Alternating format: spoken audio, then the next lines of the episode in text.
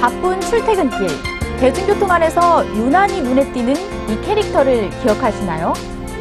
특이하게 애벌레를 주인공으로 내세운 토종 애니메이션 라바가 인기를 끌고 있는데요. 말 한마디 없는 라바가 사람들을 끌어당긴 매력은 무엇일까요? 뉴스인에서 라바를 탄생시킨 맹주공 감독을 만났습니다.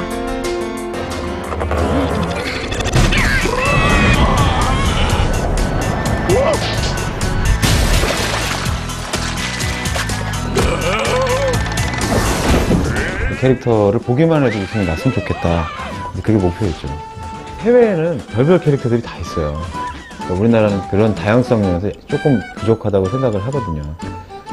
에, 캐릭터라는 게 결국에 그 이야기를 가장 잘 표현할 수 있는 연기자거든요. 좀 다른 캐릭터를 좀 해보고 싶었어요. 찰리 채플린 영화를 보면 아이나 어른이나 다 재밌잖아요.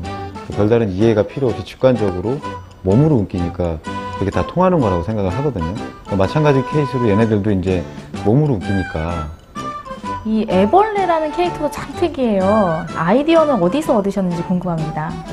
거의 얘네랑 산다고 보시면 돼요. 머릿속에서 얘네들을 놓고 항상 고민을 해요. 그러다가 일상에서도 많이 없고요. 다 무지하게 고생했어요. 처음부터 잘 풀린 건 아니고요.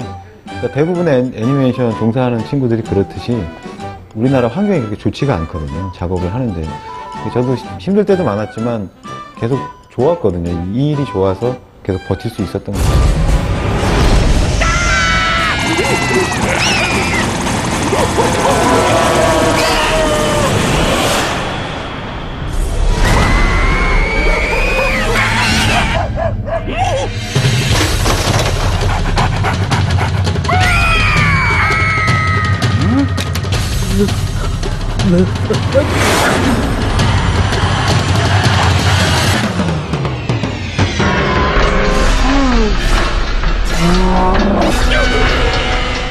요즘에 아주 라바가 인기가 대단한데 인기를 좀 실감하시나요?